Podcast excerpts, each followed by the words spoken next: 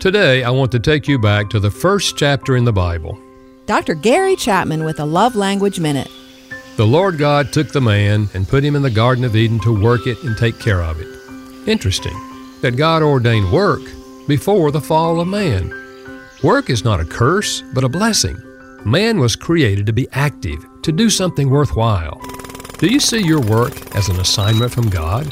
All work, both that for which we get paid and that which we do without pay, is designed to bring us satisfaction and to glorify God.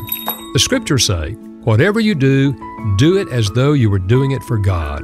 With this attitude, use your abilities, work hard, and you will gain the smile of God. If you don't have a job, then work hard at finding one and trust God with the results.